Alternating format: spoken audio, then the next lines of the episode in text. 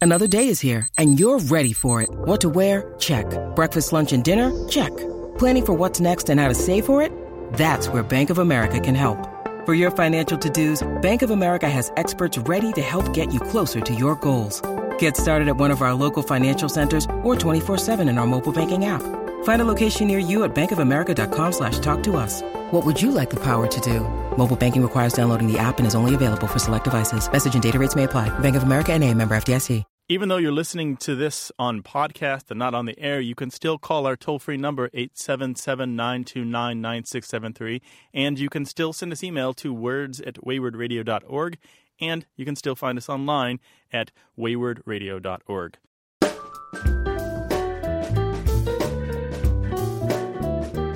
You're listening to Away with Words. I'm Grant Barrett. And I'm Martha Barnett. Think back to when you were a child, specifically that point in your life where you knew just enough of your native language to get yourself really confused. Last year. Now, stick with me, Grant, here. Okay, I, mean, listening. I can remember when I was young hearing people talk on television about guerrilla fighters Oh, and then yeah. seeing them on the screen and thinking, wait, they, they don't look so hairy. In fact, they look like people. What gives? And, and I have a friend who said that when she first heard about cat burglars, Mm-hmm. she was afraid they were going to climb through her window and take her cat and nothing else. And it got me to thinking about how, as adults, we take for granted that words have multiple meanings Mm-hmm. and that homophones don't necessarily mean the same thing.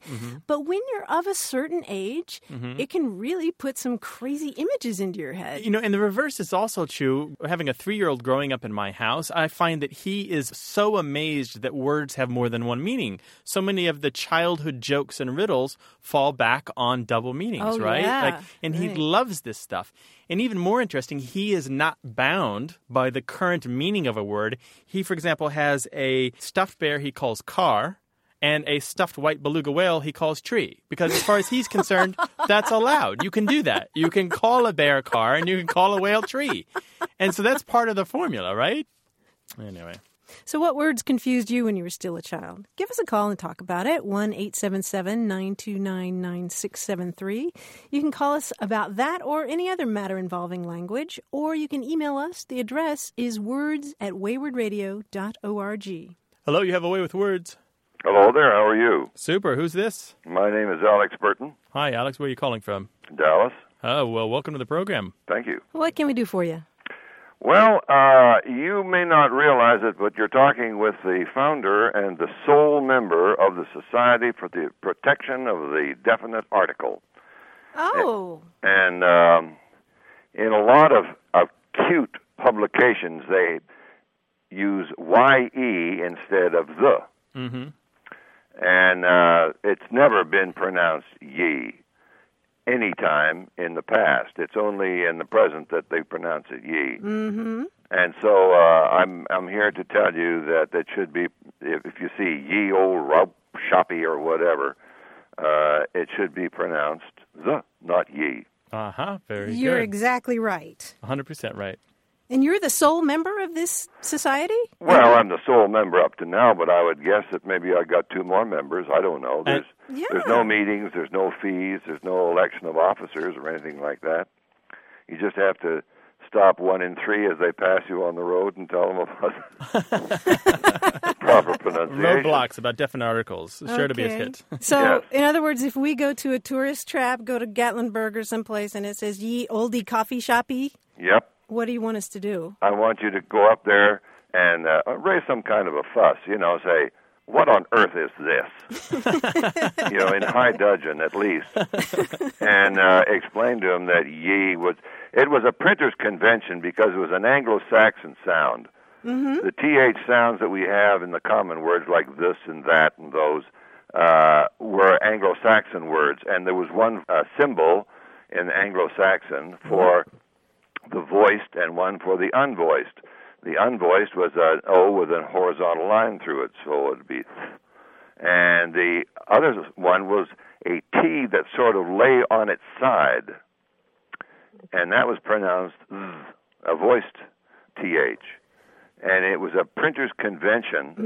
Mm-hmm. that they, because it Mm-hmm. looked so much like a Y, that they began to use the Y with a little E beside it. Mm-hmm. Well, you're right. Now, how do you know all this? because I'm a really smart guy and I'm the founder and sole member of the Society for the Protection of the Definite Article.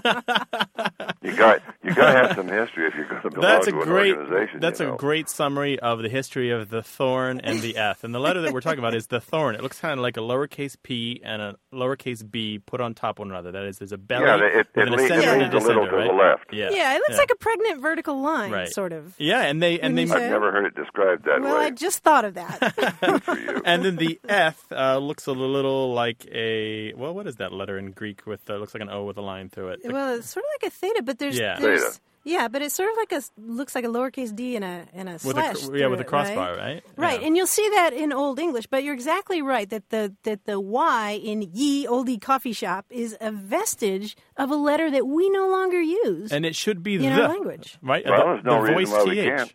Yeah. Right. Okay. Well, so your uh, members number uh, two and three now. Martha, you can Numbers- be number two. I'll okay. be three. Give All you the right. honor of All right, Okay. being fine, the dandy. You'll- both of you are number one with me. fantastic. I motion that the society um, close this meeting. Okay. Can I get a second? A second. Yeah, I'll give you a second on that. And All we'll in set- favor, say aye. and we'll set the date of our next next meeting for the next time you want to give us a call, Alex. Wh- Whenever. All Who's right. going to be the All right. treasurer? Thanks, thanks for your time. Thank you so much. Take Bye-bye. care. Bye-bye. Bye bye.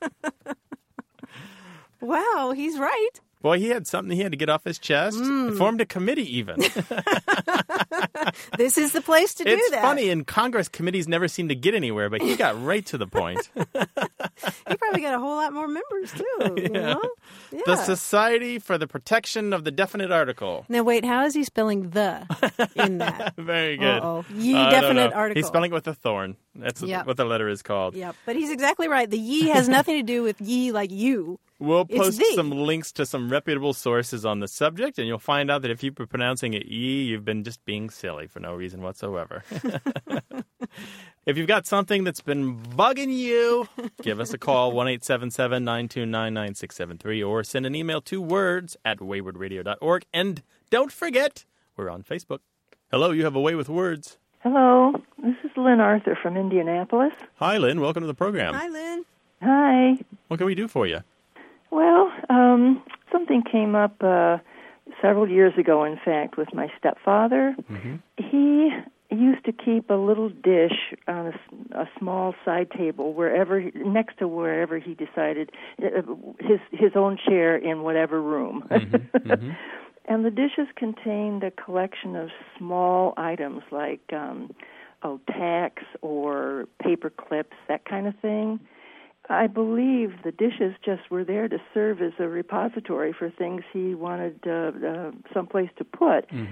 He referred to it as a culch pile. A culch And- pile. Yes, and I've I've just spelled it C U L C H pile, and um, I can't ask him anymore. He's not with us anymore, but. Um, I, the darn thing keeps sticking in my mind of wh- why was it a culch pile? and uh, he he uh, was um, in upstate New York in the Mohawk Valley, and had lived there all his life. And just in case it might be a regional thing, Mm-hmm. so I was just curious if you might have any ideas. Well, Lynn was his uh, family from upstate New York as well. Yes, Okay, okay. So he had these little dishes in every room of the house, or his Uh-huh, favorite pretty much. rooms. Yeah, in uh, uh, all but the kitchen, I think. what else was in there then? If it was more than thumbtacks and paper clips, right?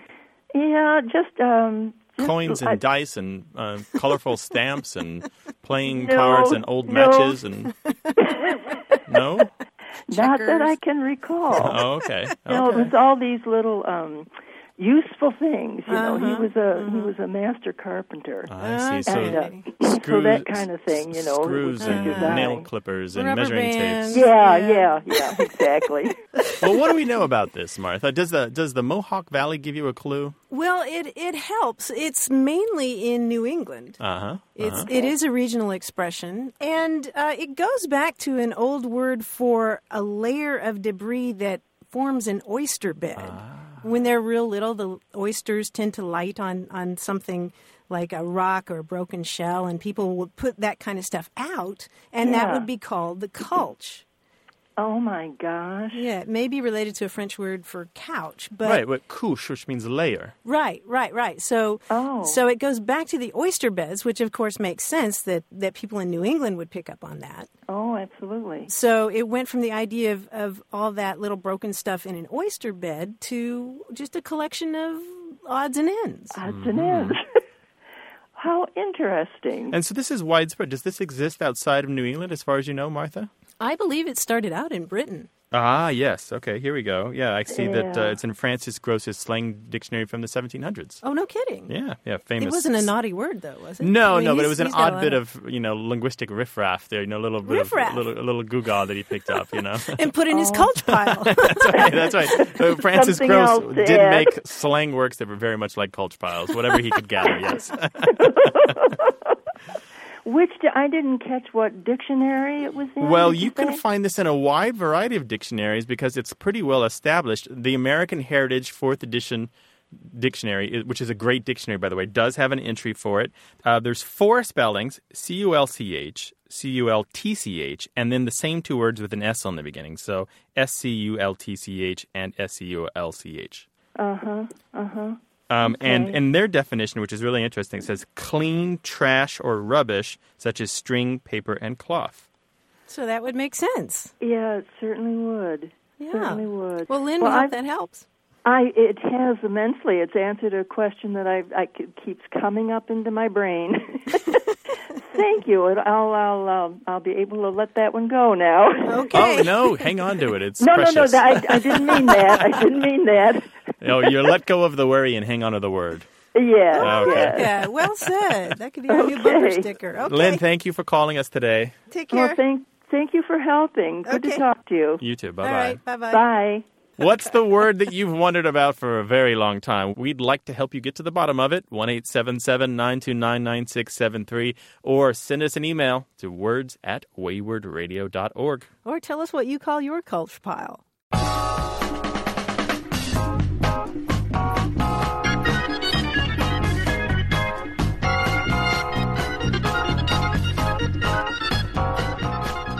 Grant, recently a fellow named Marty from Texas sent us an email, and the message header was some plays on words. So I know you're going to appreciate this. A lot of money is tainted. Taint yours and it taint mine.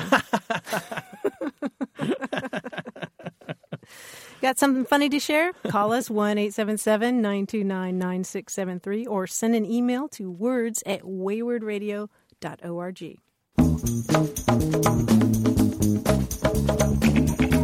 Get ready for a little wordoku. That's right, a puzzle about words coming up next here on Away with Words.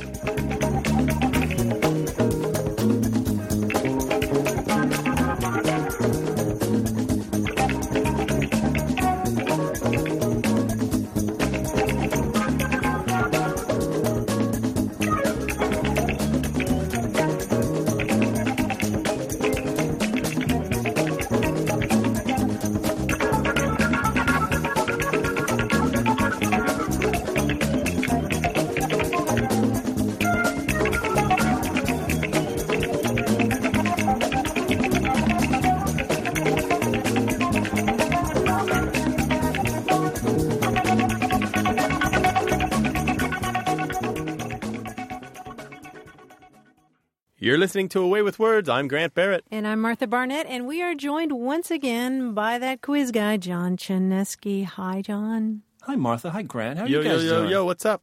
yo, yo, Sup? yo. Hey, you know, people are always asking me, where do you get the ideas for your puzzles? And of course, I always say, you know, from just looking around and noticing some interesting pattern, just like, like nature does. Now, at least one fan of Away with Words knows exactly what I'm talking about. I got an email from Tim Walters of Redwood City, California, in which he says, John, love your puzzles on Away with Words. So, right off, we're off to a good start right there. Right, right. Good taste. We were standing at the register of a shop selling souvenirs and saw several packs of Mentos candy for sale. It occurred to me that they should offer a special version for tourists called Mementos. From this, we came up with other special packs Okay. for eating quickly, Momentos. For the sad, Lamentos. for inciting a riot, Fomentos. okay.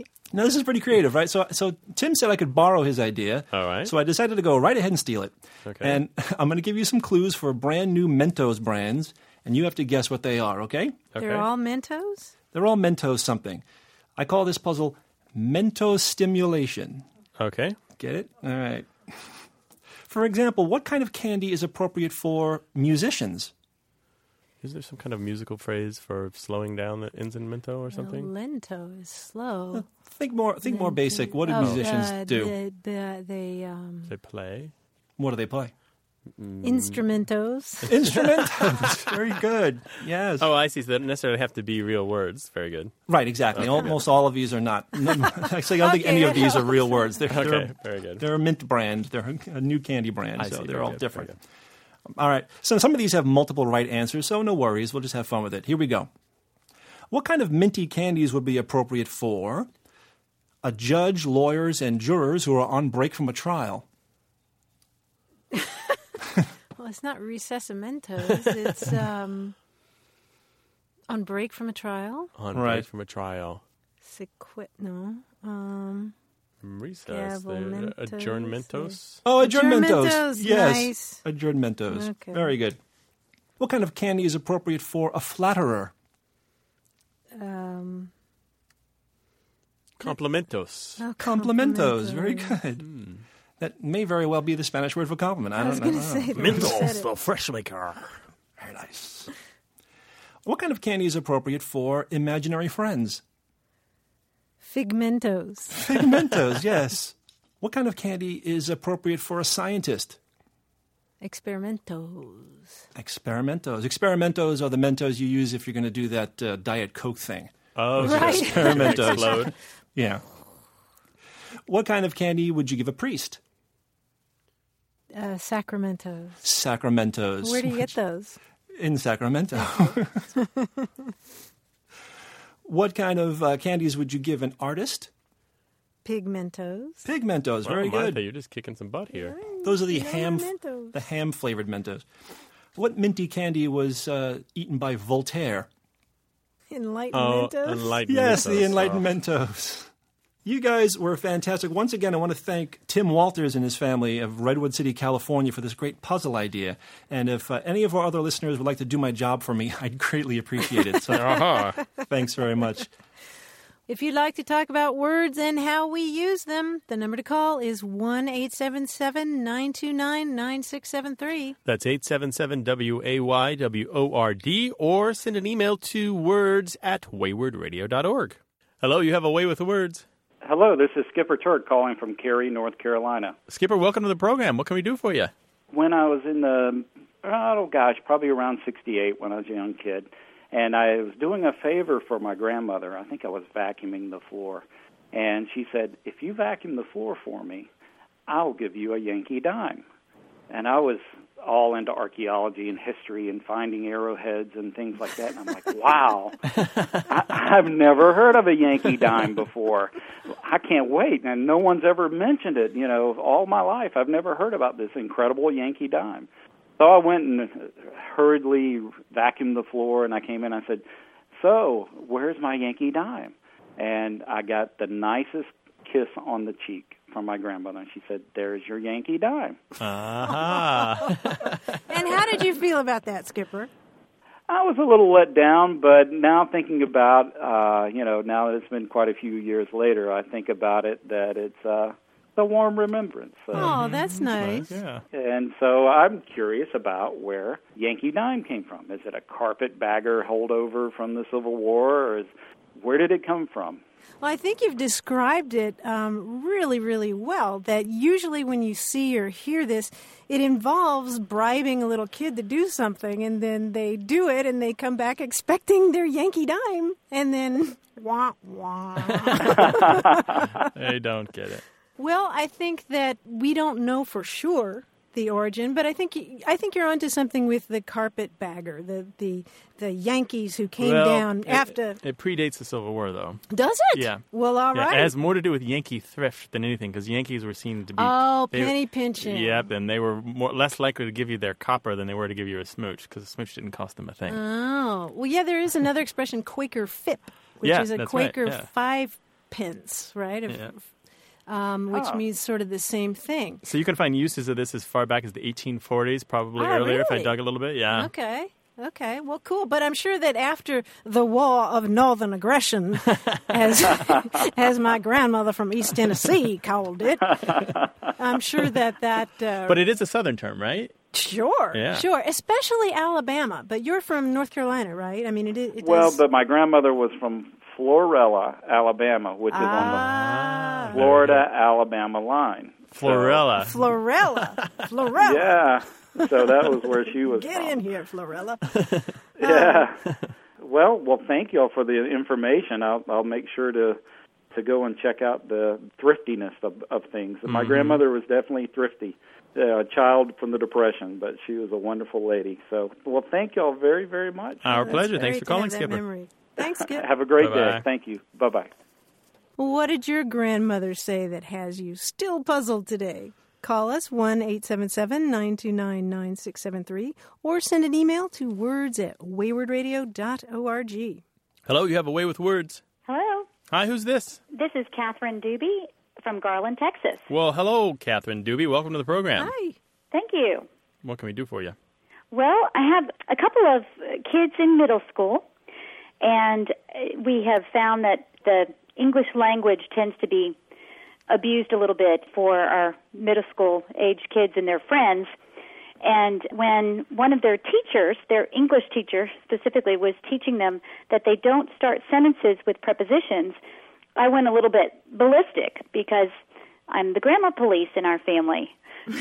so I'd never heard that before, and I thought after I went and addressed the teacher and told her you don't end sentences in prepositions. I understand that, of course, but what I didn't understand was was why you wouldn't start sentences with prepositions and how boring our English language would be if we did that. So then I started thinking, well, maybe I'm off base. Maybe there is some reason you wouldn't start sentences, and I thought you guys might be able to shed some light on that. Now, wait a minute, Catherine. Prepositions? Are you sure she meant prepositions? I am sure she meant prepositions. What did she yes. say when you talked to her about yeah, this? give us an example. Well, she didn't want the kids to start sentences uh, w- just with prepositional phrases. Uh, the, she thought they absolutely needed to modify the object of the sentence and be uh, immediately following those. So you couldn't start a sentence during the fifth grade. This happened in the swimming pool.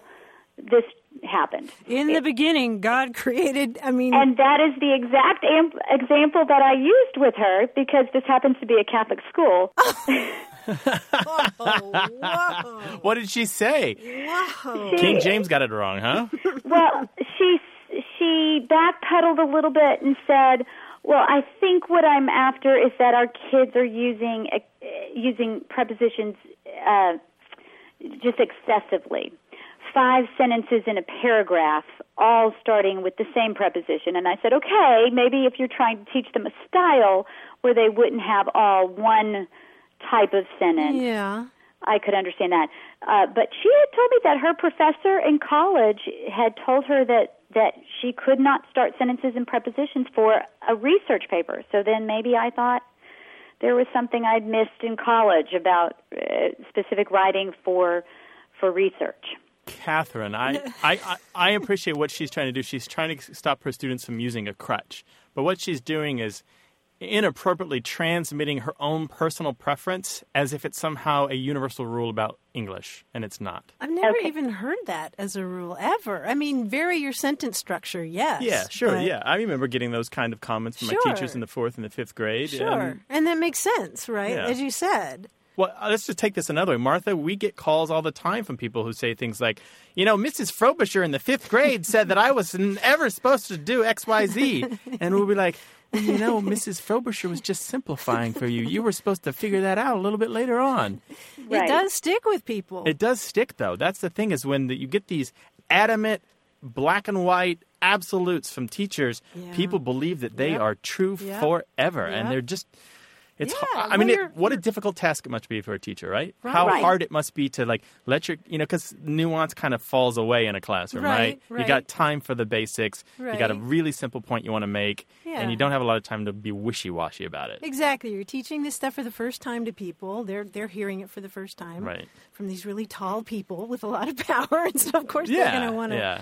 want to please the teacher. But whoa, I catch a- wonder if, if we were to talk to the teacher, if we could help her come up with a better way to teach that lesson. Oh, that would be interesting. That's a great question. Well, you know, she's welcome to call us, Catherine. So, Catherine, where does that leave you? What are you going to do? What do your kids think? Well, I will offer for our teacher to give you guys a call. We could certainly do that. Uh, I do think I have resolved it with her to my satisfaction. I'm, I'm glad you agree with me because we've had the conversation uh, a couple of times, a- and I believe sh- she did see that uh, through a variety of sources that is perfectly acceptable. And I agreed with her that if she's trying to teach my kids overuse in this paragraph of the same sentence structure, uh, is, is what we want to avoid. Uh, Catherine, thank you for giving us a call today. This is incredibly interesting. And um, um, thank you for sharing the dilemma with us. And let us know if uh, she wants to talk to us on the air or off, by the way. Great, thank you. I appreciate it. Okay. Okay, take care. Bye bye. Bye bye. And if you've got a teacher's dilemma that you want to share with us, give us a call 1 877 929 9673. That's 1 877 Wayward. Or send an email to words at waywardradio.org.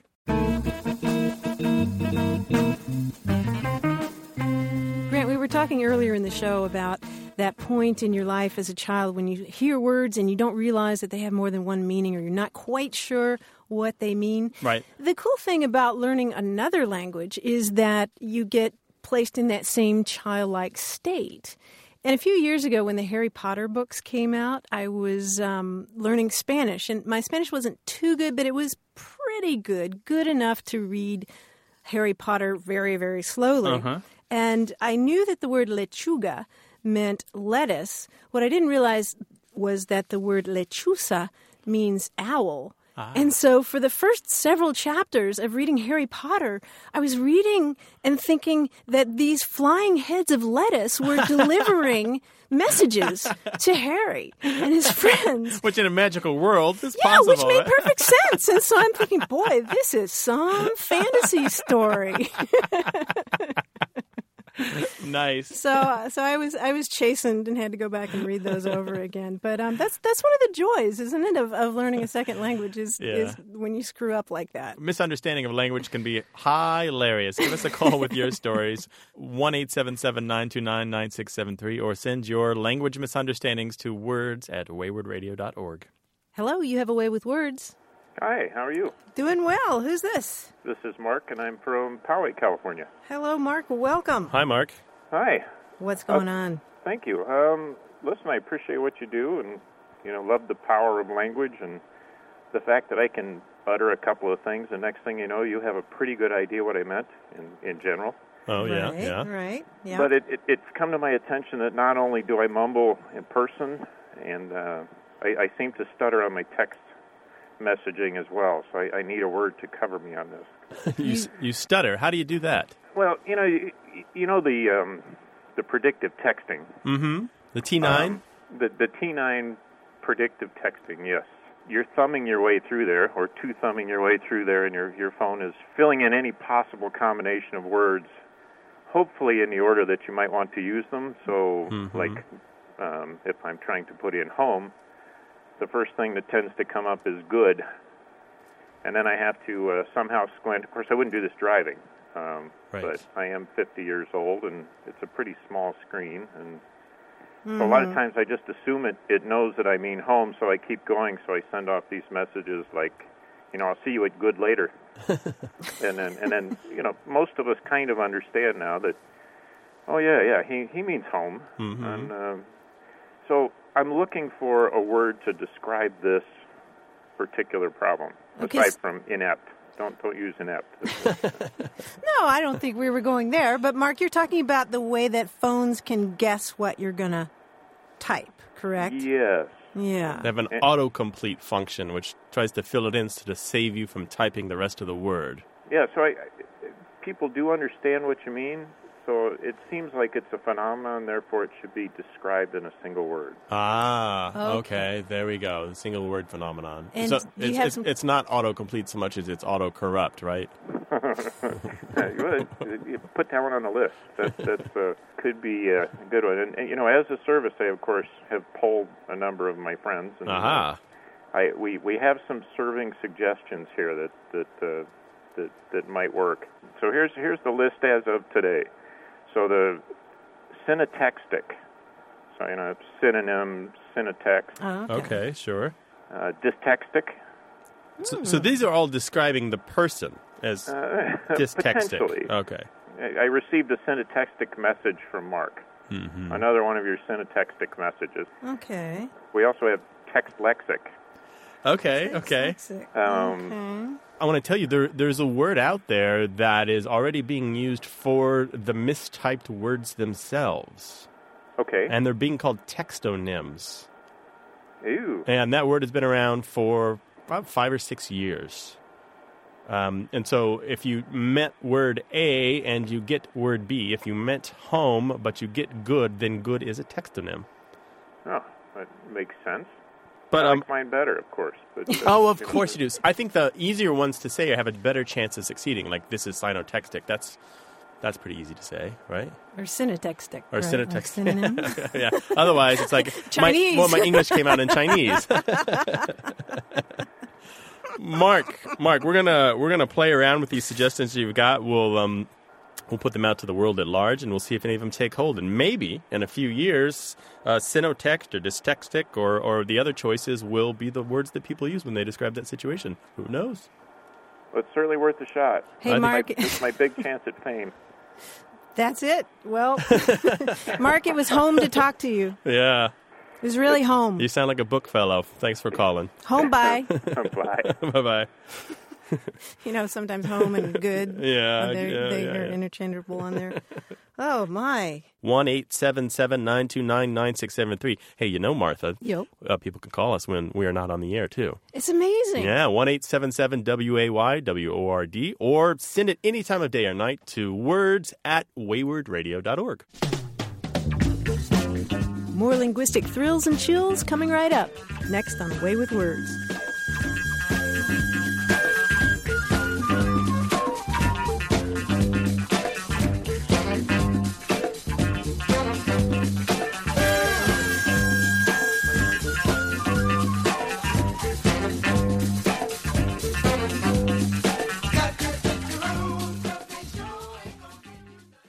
Support for Away with Words comes from National University, where flexible online classes let you earn your degree or credential on your schedule. More at E nu.edu. You're listening to Away with Words. I'm Grant Barrett. And I'm Martha Barnett.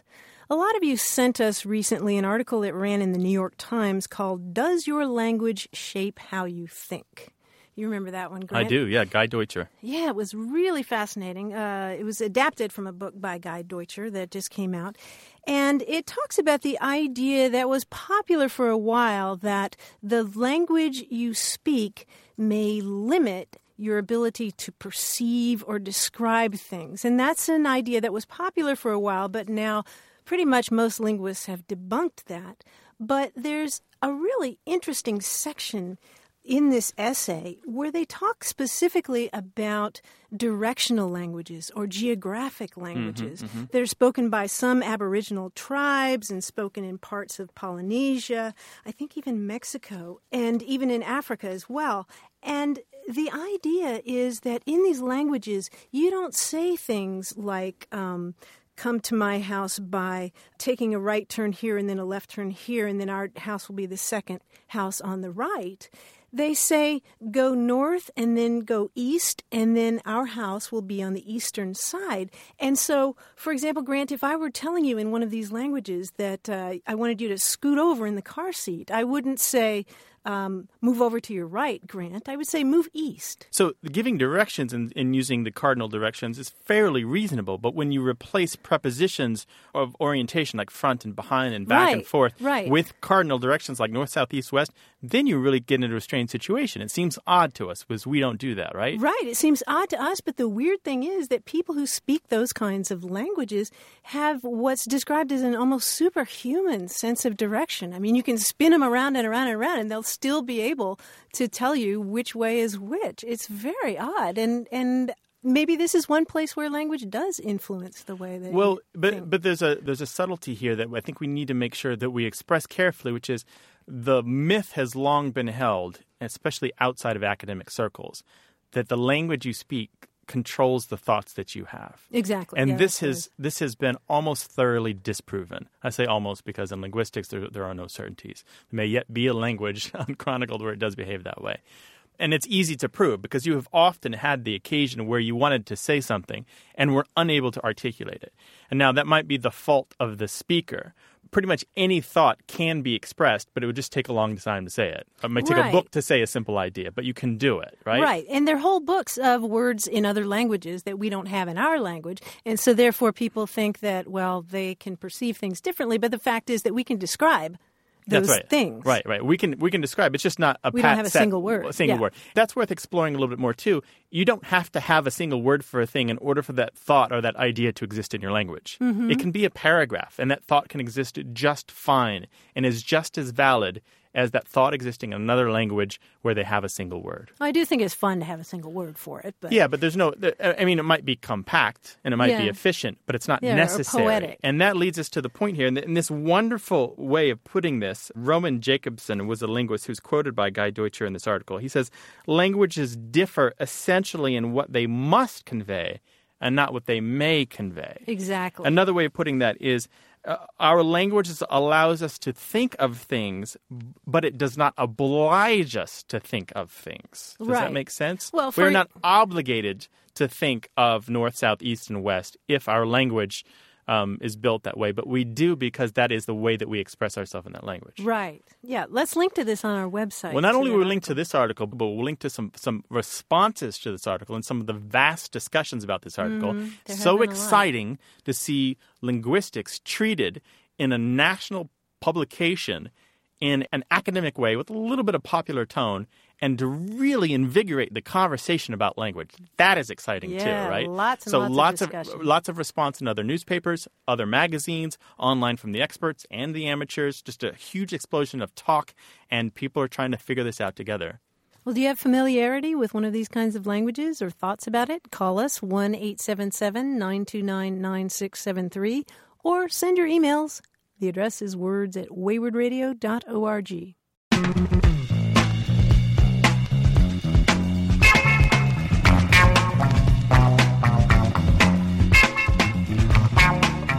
Hello, you have a way with words. Hi, uh, this is Jane. I'm calling from Greenwood, Indiana. Hello, Jane. Hi, Jane. Welcome. Well, I read the book um, To Kill a Mockingbird, Mm-hmm.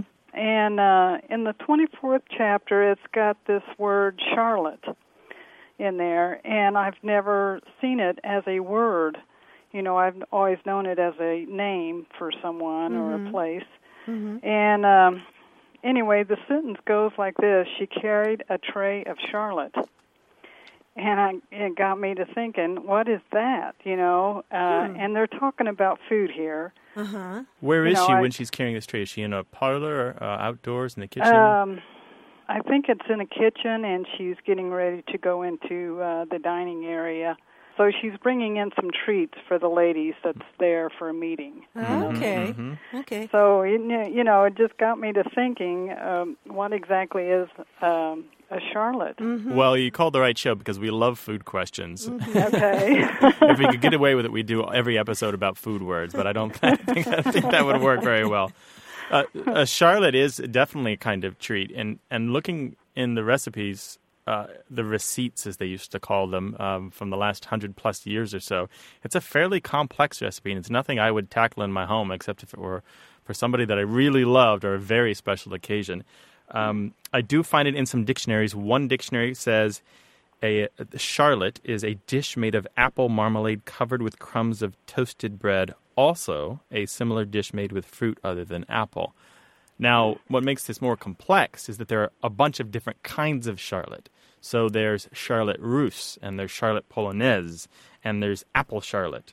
Um, and sometimes Charlotte is filled with a cream called Bavaroise, which is a French way of saying Bavarian. so it's a Bavarian kind Oh, drooling, of I'm custard drooling, cream. stop. Oh, I gotta tell you, these incredible recipes, Jane. You just wouldn't believe it. Just beautiful stuff. Charlotte Polonaise, for example. Uh-huh. um, uh, looking at this recipe is amazing. It looks like it would take a day to make. Um, Yeah. But its main features are almond paste, chocolate, and lemon, and a wide variety of wa- ways mixed with sponge cake and like filling and different layers and the whole thing. It's a big production, you know. You- Oh, wow. but the main feature of most of the Charlottes is a type of sponge cake with a type of filling, usually some custard cream and fruit in there somewhere. Well, now, Grant, are those Charlottes um, capitalized? Like interesting. a person's name? It's interesting, yeah. Uh, A couple of the dictionaries claim that Charlotte comes from the, the woman's name, Charlotte, Mm-hmm. right? But nobody knows who the Charlotte was. So th- there's no record of this particular Charlotte. But Charlotte Russe, which is the most common kind of Charlotte as far as I can tell, means Russian Charlotte. So perhaps it was named after a woman who um, whose name was Charlotte and was from Russia. and it's a pretty old recipe, too. I see it going back at least to the 1790s. Oh yeah, I found wow. uh, I found one recipe from 1750s. Oh, So, really? Yeah, yeah. Okay. And there's a, a wonderful citation in the Oxford English Dictionary from 1796, which I just loved the sound of this. And this is a different type of Charlotte, the Charlotte Brown, within whose crusty sides a belly soft the pulpy apple hides. Oh, wow. Isn't that nice? That's marvelous. the belly soft. Food porn on the radio. Uh, anyway, so yeah, it's a yummy treat made of sponge cake and custard and some fruit. There are a lot of different varieties of it. I highly recommend if you have a day to kill, tackle the recipe and send us some of your results. We'd love to taste them. Well, that's a maybe. I don't know. I'm not much of a cook, but All right, well, sweet talk of a family member then. Maybe they make them frozen and you can just microwave it. I don't know. yeah. oh, that couldn't possibly be the same. So, Jane, Well, thanks thank for uh, sending us down that path. Yeah, well, thank you so much. Oh, I appreciate it. It's our pleasure. Thank you for calling. All right, you're welcome. Bye bye. All right, bye bye. Bye bye. Call us with your food word questions. The number's 1 877 929 9673 or send a sweet email to words at waywardradio.org. Yum. Hello, you have a way with words. Hi, this is Suzanne from Dallas. Hi, Suzanne. Welcome to the program. Uh, thank you. Well, um, I'm calling about an expression uh, that I grew up with. I grew up in Philadelphia, and uh, no one here in Dallas seems to understand it when I use it. Oh, good. We love these. and it is uh, hanging crepe. And basically, uh, it's uh, negative. And uh, so I'll say, oh, stop hanging crepe, or oh, he or she's always hanging crepe. Mm-hmm. And everybody just looks at me kind of cross eyed. Mm-hmm. And so, what do you mean by it? That they're being negative. Mm-hmm. You know, glass is always half empty. Pessimistic. And you learned it where? You learned it from your family? Uh, it, it's, it's a common expression in Philadelphia. Oh, really? Still? Mm-hmm. Yeah, Mm-hmm. Interesting. yeah. Well, we've definitely heard hanging Mm. crepe. Mm-hmm. Yeah, that's a that's a that's a familiar one. Oh, it is. Have you been at any funerals lately? Or maybe I shouldn't ask that. what a rude man! Oh, dear. Somebody should kick him in the I pants. can't take him anywhere. But they don't do what they used to do, that Martha. Right? This would be a, a more transparent expression if our funeral rituals w- are what what they were. Right. Right. right. Yeah, back in the pre phone call, pre email, pre Twitter days, if you wanted to indicate that somebody in the household had died, you would hang crepe, meaning this kind of uh, sort of gauze like black fabric outside the house to indicate. On the house. Yeah. Yeah, on the doorknob, on the door, around the windows, maybe on the eaves. Sure. Oh. Yeah, even on the great. vehicle. You know, on the on the on the horse and buggy, even. So- Oh, my goodness. Yeah. So it's it has a very very vivid uh, original sense, but Ah. uh, I've definitely heard that, and I've often heard doctors talking among themselves about hanging crepe. I mean, I think that's a term That's right. In the medical world, if you hang crepe with a patient, then what you're doing, if you're hanging crepe, then you're um, painting the worst possible prognosis. Well, yeah, you sure wouldn't want to go to that doctor, would you? well, maybe not, but for a doctor, it's a, th- th- it's to their advantage because if they say that a patient's going to die and then the patient doesn't, then they look like a hero. And if, Under promise, over deliver. and if right? the patient does die, then they look like they're very wise and, and good at telling the future. right. So it's kind of a good position for a doctor to be in. That's true. That's But true. this is at least 100 years old, this expression, probably a lot longer because the hanging crepe tradition lasted for quite a while. Yeah, yeah. Well, maybe they just didn't do that down here in Texas. I don't know. I don't know what they did, but um, but we can assure you that it's it's a definitely a legitimate expression. It's sort of like Debbie Downer. Do you ever watch Saturday Night Live? yes. Okay, and you remember Rachel Dratch has this character Debbie Downer. Yes. Wah, wah. Yes. Okay. Yeah, she's hanging crepe. Just tell your friends that. Maybe that'll help. Okay. Okay. All right. Well, that that's very helpful. Suzanne, thanks for your call. Thank you so much. Bye bye. All right. Bye-bye. Bye-bye. a bit of business advice in a 1917 issue of the National Drug Clerk. Instead of being dissatisfied with your position and the boss, it's up to you to be constructive. Boys, don't hang crepe all your lives. Right on. Be positive. Accentuate the positive, right? That's right. And send your questions to words at waywardradio.org. And you can always call us, leave a message anytime, day or night. The number's 1 877 929 9673. Hi, you have a way with words. Hello, this is Scott. I'm calling from Kokomo, Indiana. Hello, Scott. Hey, Scott, welcome to the program. What can we help you with? Well, I'm having a little trouble with a, a nice little word that um, I've used over the years, and the word is rubric. Rubric. R U B R I C. Well, I've always thought it was a nice little word, and and I've used it um, as if it were a, a category or a heading. I would say file that under the rubric using a fancy word to convey an ordinary idea. Exactly. Mm-hmm. Um, but lately, my daughter's bringing home things. Uh, I'm looking at a picture. It says grading rubric, and it seems that teachers are using the word rubric to. Um, well, this is how we're get, you're getting your grade. These are the you know, procedures and systems we're using to figure out uh, what kind of grade we're going to give you. How old is your daughter? She's 13. So she's in the eighth grade? Yes, that's correct. In eighth grade. And so when you were in school, you didn't have this sort of thing, a rubric by which you were measured. Well, as a matter of fact, the last time I was taking college courses was 1993, and they weren't using it then. Right. But I, w- yeah, I went back in 2002 to take a refresher course, and that's when I first heard it. And I thought, rubric, really? You know, are you sure? but I, didn't- I didn't say anything, you know, because this person was going to give me a grade.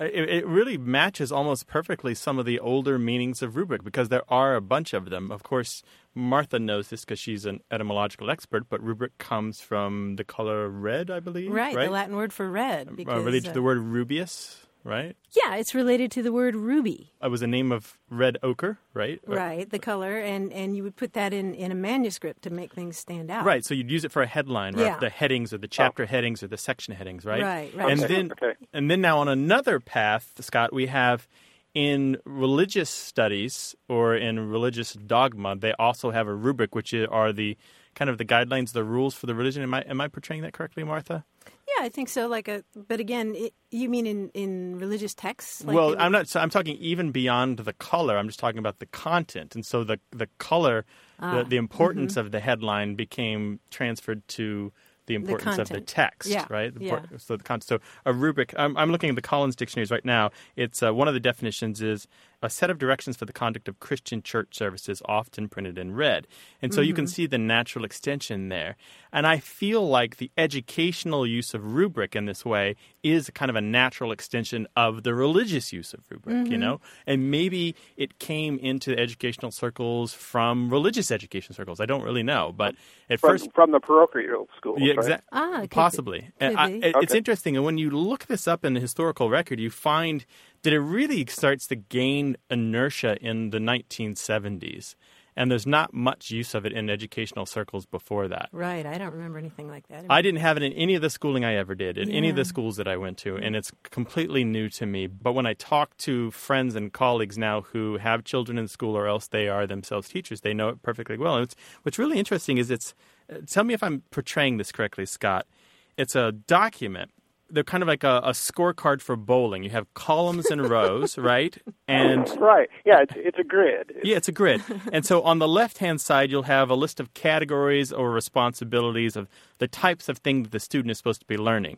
And then across the top is a a, a ranking or a scoring of say one to five from bad to good or A through F or a a variety of different levels, say um, beginning through accomplished or basic through advanced, right?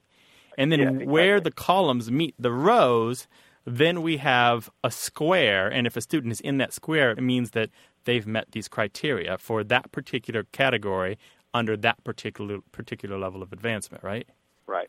Right. Yeah, Oh. that's yeah, that's that's how they're using it. And I, you know, it was a new use to me, but I, I guess if enough people are using it, then Yeah. that's the way it's going to be. Well, thank you for your help. I appreciate that. Thanks for Okay. calling. Take care. You're welcome. Okay. Bye bye. Bye-bye. Bye bye. Well, if you have a question about language, call us 1 877 929 9673 or send those emails to words at waywardradio.org. Things have come to a pretty pass. Our romance is growing flat. That's our show for this week. If you didn't get on the air today, you can leave us a message anytime. The number is 1 877 929 9673. Or email us. The address is words at waywardradio.org. You can also stay in touch with us all week by following us on Twitter. We're there under the username Wayward. Stephanie Levine is our senior producer. Our technical director and editor is Tim Felton. We've had production help this week from Josette Hurdell and Jennifer Powell. From Studio West in San Diego, I'm Grant Barrett. And I'm Martha Barnett. So long. Bye bye. You say either, and I say either. You say neither, and I say neither. Either, either, neither, neither. Let's call the whole thing off. You like potato, and I like potato. You like tomato, and I like tomato. Potato, potato, tomato, tomato. Support for Away with Words comes from National University, where flexible online classes let you earn your degree or credential on your schedule. More at E nu.edu. Hey there, podcast listeners. Just want to let you know that although we give you the show free and we give it free to stations, it does cost something to send these episodes out to hundreds of thousands of listeners across the planet. Help support our educational mission by going to the website and clicking the donate link. 10 bucks, a little more, how about as much as you think it's worth? Thanks in any case for helping us keep shop.